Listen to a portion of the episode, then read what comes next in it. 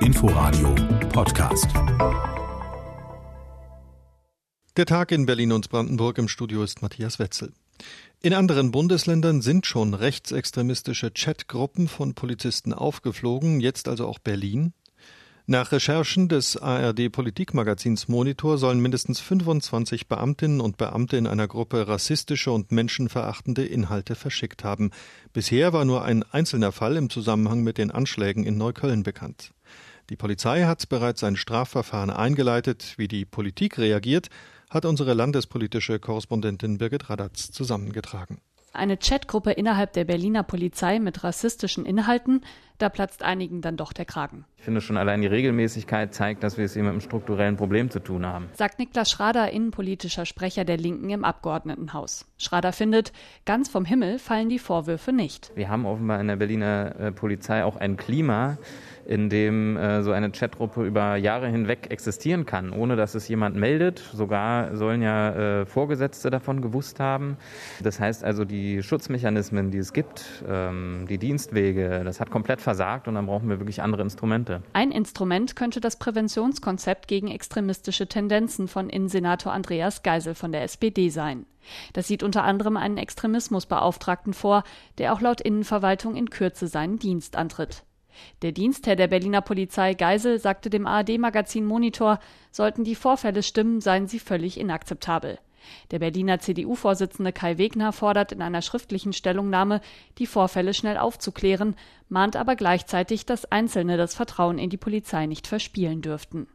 Ähnlich sieht es der fraktionslose Abgeordnete Marcel Lute. Statt allzu großer Aufregung ist es jetzt erforderlich, zunächst einmal zu sehen, wer welche Aussage getroffen hat und ob irgendeine dieser Aussagen strafrechtliche Relevanz hat.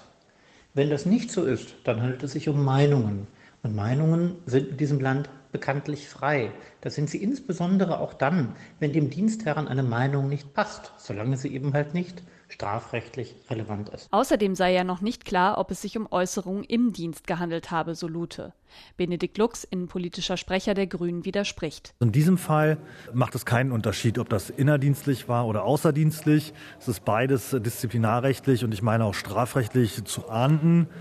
Ähm, wenn das innerdienstliche Bezüge hat, sprich, äh, dass auch Bestandteil von polizeilicher Arbeit war, wofür ich momentan keine Anhaltspunkte sehe, dann wäre das noch schlimmer. In einer Sondersitzung am kommenden Montag soll der Innenausschuss über das Thema beraten.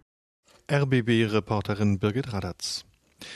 Der 30. Jahrestag der deutschen Einheit rückt näher. Da werden wieder viele Fragen gestellt nach Erreichtem und Versäumtem.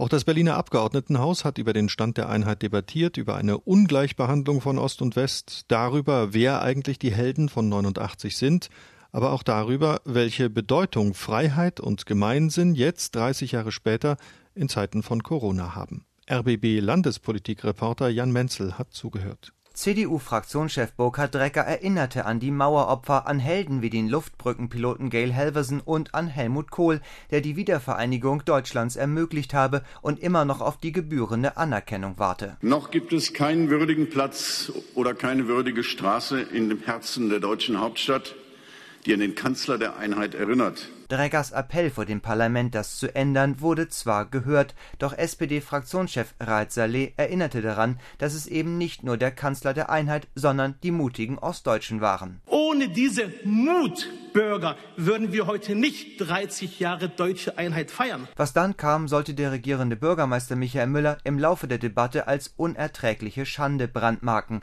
AfD-Fraktionschef Georg Pasterski reklamierte für seine Partei das Erbe der friedlichen Revolution von 1989. Heute stehen wir, die AfD, in der Tradition der Helden der Einheit oftmals alleine. Wir sind die letzten standhaften Erben des Geistes der Väter der Einheit. Widerspruch kam vom FDP-Abgeordneten Stefan Förster. Während mutige DDR-Bürger das Regime entlarvt hätten, habe sich der westdeutsche Pasterski, so wörtlich, als Offizier den Hintern bei der Bundeswehr plattgesessen. Sie stellen sich hin, als seien hier der wahre Osten. Das kann doch alles nicht wahr sein. Sie sind das, was wir gerade im wiedervereinigten Deutschland nicht brauchen. Sie sind sowas von überflüssig. Die Linke hob besonders hervor, welche Ungleichbehandlung Ostdeutsche erleben mussten und bis heute bei der Rente erleben. Grünen-Fraktionschefin Silke Gebel blickte zurück auf das gesellschaftliche Klima, auf Rechtsextremismus, auf die Baseballschlägerjahre, wie manche diese Zeit nennen würden. Und auch diese Geschichten gehören zur Einheit dazu, denn wir müssen unsere Lehren daraus ziehen und für eine plurale Demokratie streiten. Der regierende Bürgermeister Michael Müller spannte den Bogen in die Corona-Zeit. Einige würden die Maskenpflicht mit Diktatur gleichsetzen, was wiederum politische Kräfte nutzen würden, die die Freiheit abschaffen wollten, sagte Müller mit Blick auf die AfD. Dagegen müsse man Solidarität zeigen, heute genauso wie damals vor 30 Jahren. RBB-Reporter Jan Menzel über die wenig einheitliche Einheitsdebatte im Abgeordnetenhaus von Berlin.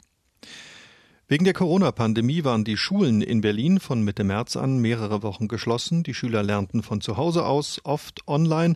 Und auch jetzt geht das Fernlernen für einige weiter, für Schüler in Quarantäne zum Beispiel. Weil dabei immer noch nicht alles glatt läuft, dringen Eltern, Lehrer und Schülervertreter nun gemeinsam auf eine schnelle Digitalisierung der Schulen im Bündnis Corona-Bildungspakt. Was das heißt, weiß unsere landespolitische Korrespondentin Kirsten Buchmann.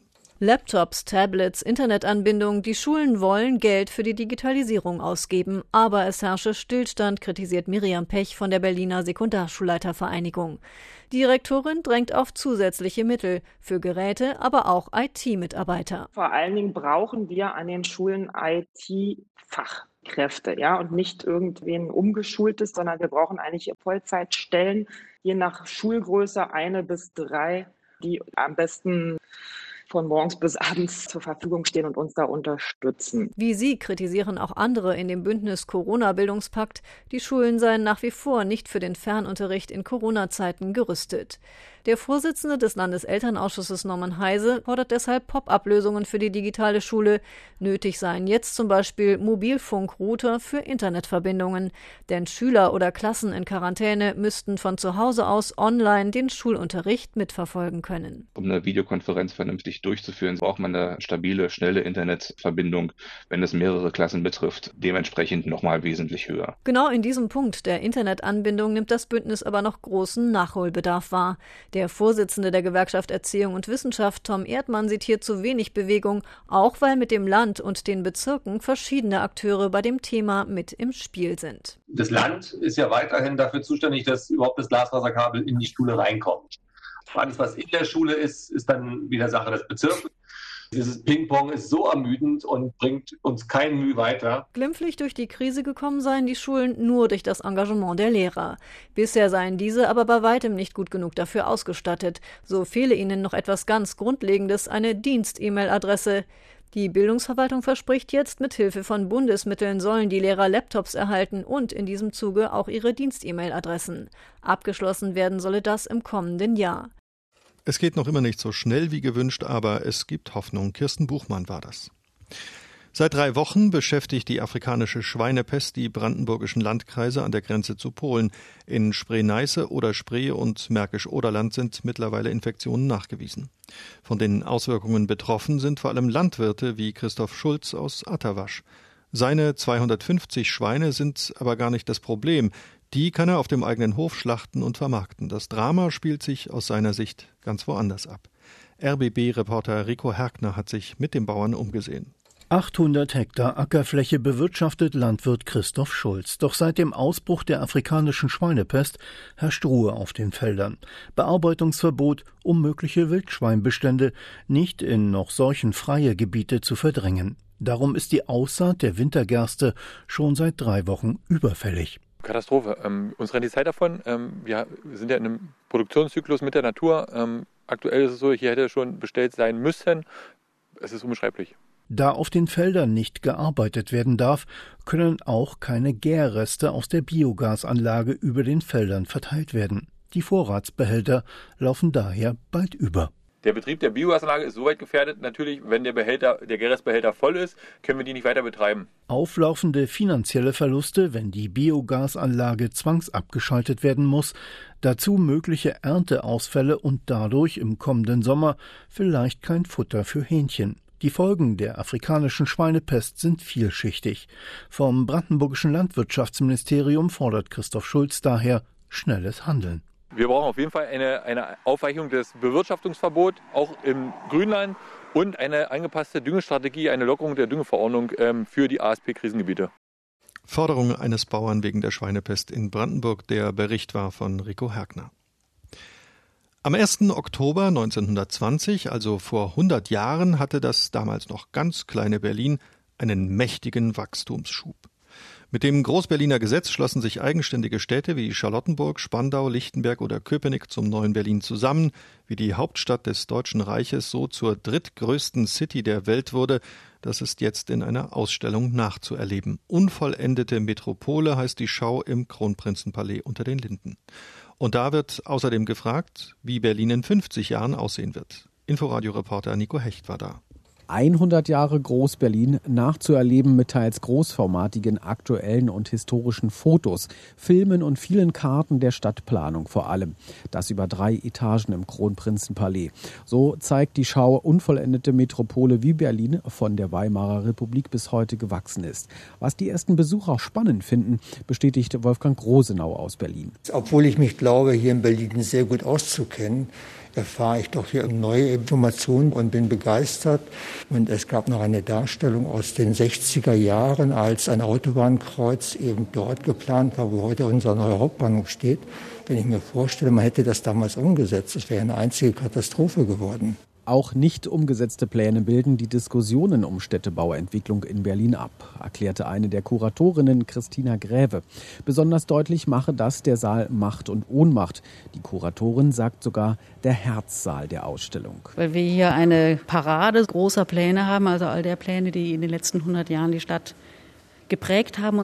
Die Pläne werden ja nicht immer angefertigt, um eins zu eins umgesetzt zu werden, sondern die geben Leitideen vor an denen man dann eben weiterarbeiten kann. Die Ausstellung fragt aber auch nach der Zukunft der Metropole mit einem internationalen Stadtplanerwettbewerb.